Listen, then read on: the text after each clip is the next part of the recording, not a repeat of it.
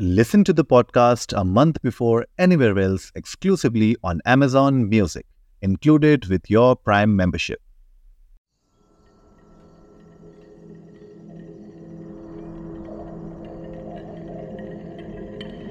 ये कहानी जिन्होंने मुझे भेजी है वो कहते हैं कि नमस्कार प्रवीण भाई मैं आपके पॉडकास्ट रोज़ सुनता हूँ जब भी आप कहानी सुनाते हो तो मुझे लगता है कि मैं भी अपनी कहानी आपसे शेयर करूँ मेरा नाम सतबीर है और मैं मध्य प्रदेश का रहने वाला हूँ।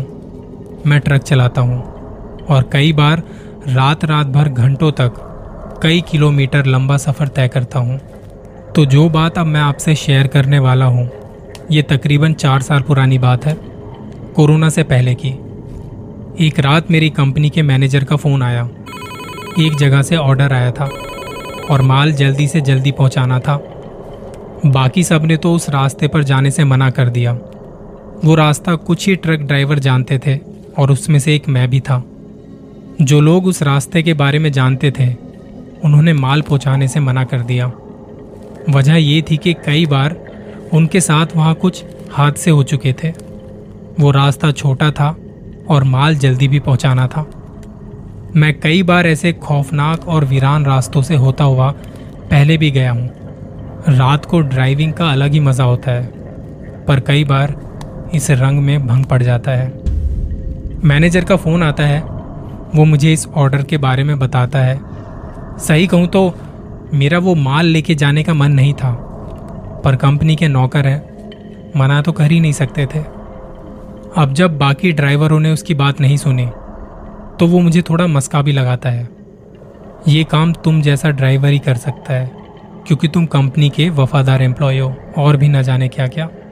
चलो यहाँ तक तो ठीक था, पर उस सफ़र में मेरे साथ कोई जाने को तैयार नहीं हुआ।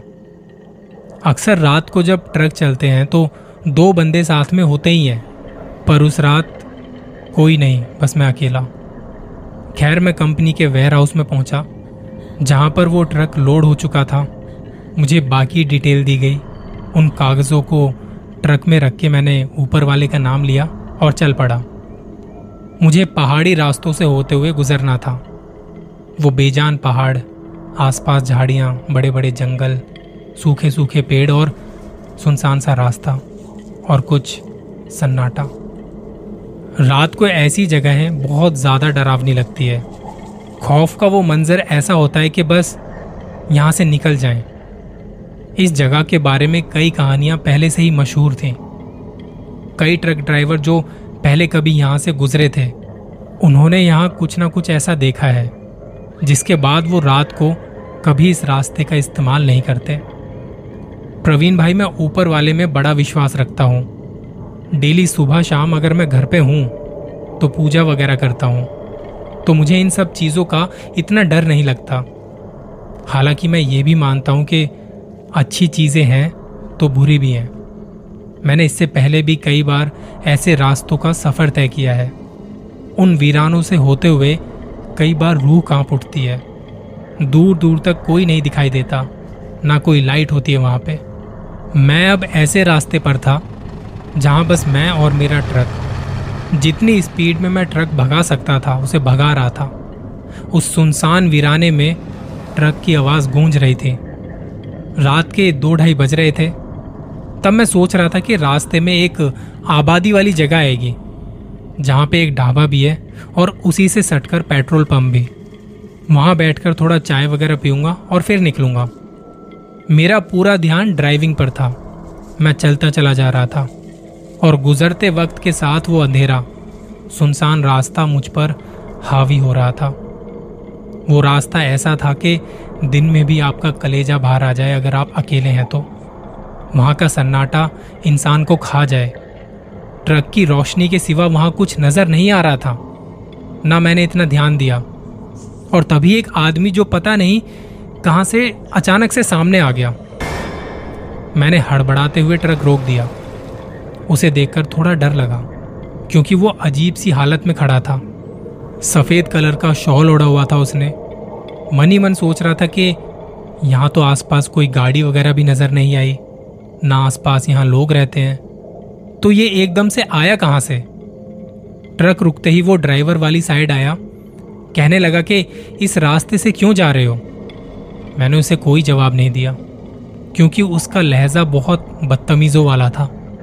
बोलता कि, तुम्हें पता नहीं ये रास्ता रात को नहीं लेना चाहिए, और ऊपर से तुम अकेले हो कहता कि अभी भी बता रहा हूँ कि आगे कुछ लोग बैठे हैं। इस रास्ते से मत जाओ। वो ये सब कुछ आदिवासी लैंग्वेज में कह रहा था। मुझे उसकी भाषा थोड़ी थोड़ी समझ आ रही थी। पता नहीं क्यों मुझे पागल सा लगा। और इस रास्ते पर वैसे भी कुछ ना कुछ होता रहता है। तो उसकी बातों पे ज़्यादा ध्यान ना देते हुए मैं आगे बढ़ चला। मैंने तकरीबन एक घंटे का सफ़र और तय किया और एक काफ़ी लंबे और सीधे रास्ते पर जब मैं था और मेरी आँखें जहाँ तक देख सकती थी, मैंने देखा। मैंने देखा कि दूर कहीं कुछ रोशनी सी हो रही है। वो देखते ही स्पीड थोड़ी कम कर ली। अब मैं कर भी क्या सकता था? मेरे पास उस रास्ते के अलावा और कोई चारा नहीं था। अब इस वक्त मुझे डर लगने लगा। वो डर मुझ पर हावी होने लगा। मैं उस पहाड़ से नीचे की तरफ़ उतर रहा था।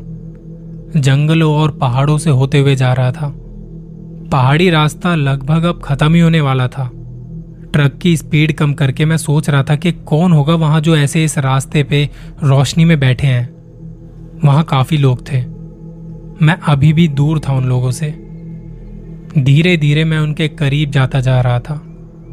मेरी स्पीड और कम होती चली गई। थोड़ी देर में मैं अब उस पॉइंट पे आ पहुँचा था जहाँ से वो मुझे दिखाई देने लगे। उनका हुलिया देखकर लग रहा था जैसे वो बैठे हुए हैं। पर देख के ही लग रहा था कि ये लोग आम इंसान से काफ़ी लंबे और चौड़े हैं। उनकी पीठ मेरी तरफ़ थी। वो अपना मुँह नीचे करके बैठे हुए थे। आपस में कुछ बातें कर रहे थे। ट्रक जब उनके और करीब पहुँचा, तब भी उसकी आवाज़ सुन के वो नहीं उठे। मैंने ट्रक का हॉर्न बजाया, लेकिन उन लोगों पर कोई असर नहीं हुआ। मैं और भी घबरा गया कि अब क्या करूँ। तभी सड़क के दूसरे किनारे से कुछ लोग मेरे ट्रक की तरफ़ बढ़ने लगे। उनके हाथों में एक बड़ा सा लकड़ी का डंडा था। जैसे आपने देखा होगा, कुछ गाँव में, देहातों में जो पहलवान होते हैं, उस डंडे से उसे उठा के कसरत करते हैं, वैसा कुछ। जब वो थोड़ा और करीब पहुँचे तो उन्होंने जो कपड़ा सर पे लिया हुआ था, उसमें मैंने उनका चेहरा देखने की कोशिश की। जहाँ मुझे चेहरा तो नज़र नहीं आया, बस अंधेरा सा था।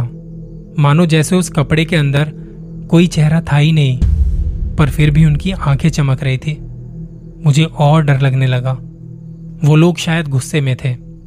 मैंने एक्सीलेटर पे पैर रखा हुआ था, पर मुझमें हिम्मत नहीं हुई कि ट्रक को आगे चलाऊं। ऊपर वाले का नाम लेके मैंने अपनी सारी बची कुची हिम्मत जुटाई और ट्रक चलाना शुरू किया। मैं जितना समझ पाया था, वो कोई इंसान नहीं थे। और वहाँ जैसे वो कोई पूजा कर रहे हो। कुछ तो अभी भी नहीं उठे। अपने घुटनों के बल बैठे हुए हैं। मैं हॉर्न बजाता हुआ ट्रक भगाए जा रहा था। दरवाजे अच्छे से बंद कर लिए थे, शीशे ऊपर चढ़ा लिए। और मुझे लगा कि जैसे कुछ लोग मेरे ट्रक से टकराए भी, पर मैंने स्पीड कम नहीं की। पीछे से कुछ लोगों के चीखने की, चिल्लाने की आवाज़ें आई थी। मेरे शरीर में बस दिल बाकी था। रूह तो बाहर निकल चुकी थी। साइड वाले मिरर में देखा तो कई लोग मेरा पीछा कर रहे थे। मैंने स्पीड और तेज की। वो लोग बड़ी तेज़ी से भागते हुए आ रहे थे। थोड़ी देर में मैं उस पॉइंट पर आ पहुँचा जहाँ सोचा था कि थोड़ा रुक कर चलूँगा। उस पेट्रोल पंप के पास एक मंदिर था, छोटा सा मंदिर। मैंने ट्रक को सड़क के किनारे पेट्रोल पंप के सामने खड़ा किया। चाबी निकाली और जाके मंदिर में बैठ गया। मैं काँप रहा था। पीछे से कुत्तों के भौंकने की आवाज़ आ रही थी। मैंने मुड़ के देखा तो मेरे ट्रक की तरफ़ देखकर वो कुत्ते भौंक रहे थे, जैसे कि उन्होंने ट्रक पर कुछ देख लिया हो। और फिर मुझे लगा कि वो लोग यहाँ तक आ चुके हैं मेरे साथ। मैं मंदिर में बैठ के मंत्र वगैरह पढ़ने लगा। जो भी मुझे आता था, वो मैं कर रहा था। मुझे लग रहा था जैसे बहुत सारे लोग मुझे देख रहे हैं। मैं कांपते कांपते वहीं एक कोने में लेट गया कि जब थोड़ी रोशनी हो तो मैं यहाँ से निकलूं। बाहर अभी भी अंधेरा था। इतने में पेट्रोल पंप वाला आता है, जो शायद वहीं काम किया करता था। उसने आते ही मुझे कहा कि वहाँ जो ट्रक खड़ा है वो तुम्हारा है? मैंने हड़बड़ाते हुए कहा हाँ हाँ मेरा है। उसने कहा कि जल्दी चलो, जल्दी बाहर आओ। वो भी कुछ घबराया हुआ था और मैं भी जल्दी से बाहर आता हूँ। डर भी लग रहा था कि अब क्या हुआ। उसने कहा कि ऐसा लग रहा था जैसे तुम्हारे ट्रक के पीछे की साइड कुछ लोग हैं और वो कंटेनर पर ज़ोर ज़ोर से हाथ मार रहे हैं। आवाज़ आ रही थी। मैंने भी देखा तो सच में लगा कि जैसे ट्रक के बैक साइड में बहुत सारे लोग हैं और ज़ोर ज़ोर से उस पर हाथ मार रहे हैं। मैंने पेट्रोल पंप वालों को कहा कि कुछ करो। मेरे साथ अभी रास्ते में ऐसा ऐसा कुछ हुआ ऐसी बात हुई है। मेरी बात सुनते ही वो जो बंदा आया था, वो ज़ोर ज़ोर से हनुमान चालीसा बोलने लगा। वो डर भी रहा था, पर रुका नहीं। मैंने गौर से देखा तो मेरे ट्रक के नीचे से कुछ टांगे मुझे नज़र आ रही थी। ये सब देख के वहाँ पे बाकी लोग भी डर गए। ये जगह ऐसी वीरान रहती है, क्योंकि यहाँ से लोग आते जाते नहीं थे। हम लोग थोड़ी देर और वहीं मंदिर में बैठे रहे। फिर जैसे ही रोशनी हुई, मैंने ट्रक को ध्यान से देखा। तो अब कोई आवाज़ थी नहीं। हाँ लेकिन ट्रक पर बड़े बड़े डेंट ज़रूर पड़े हुए थे। मैंने ट्रक स्टार्ट किया और माल की डिलीवरी जहाँ करनी थी वहाँ पहुँचा। थोड़ी देर वहीं आराम किया और मैनेजर को फ़ोन किया कि मेरी तबीयत ठीक नहीं है। मुझे दो तीन दिन का रेस्ट चाहिए। मैनेजर ने किसी दूसरे बंदे को भेजकर दूसरे रास्ते से वो ट्रक लाने को कहा और मैं वहीं रुका रहा दो तीन दिनों तक। बुखार था और उल्टियाँ हो रही थी मुझे। वहाँ दूसरी कंपनी वाले जो लोग थे, उन्होंने मुझे दवाइयाँ वगैरह दी। थोड़ा ठीक होने के बाद घर वापस आया। वापस आके मैंने अपने मैनेजर को कहा कि चाहे लंबा रास्ता लेना पड़े, वो ठीक है, पर इस रास्ते से किसी को भी जाने को मत कहना। आज भी वो बात याद करके रोंगटे खड़े हो जाते हैं। मैं अपने साथ वालों को भी यही कहता हूँ कि थोड़ा ऊपर वाले में ध्यान लगाएँ, क्योंकि हमें नहीं पता कब कौन सी चीज़ हम पर कब्जा कर ले, हमारे ऊपर हमला कर दे। वो हमें दिखाई तो नहीं देते, उनसे बचने का बस यही तरीका है। अपने साथ ऐसी शक्तियों को साथ लेके चलो जो तुम्हारी रक्षा करे। ऐसी चीज़ें आपको मौका भी नहीं देती बचने का। थोड़ा ध्यान रखिए और अपना ख्याल रखिए।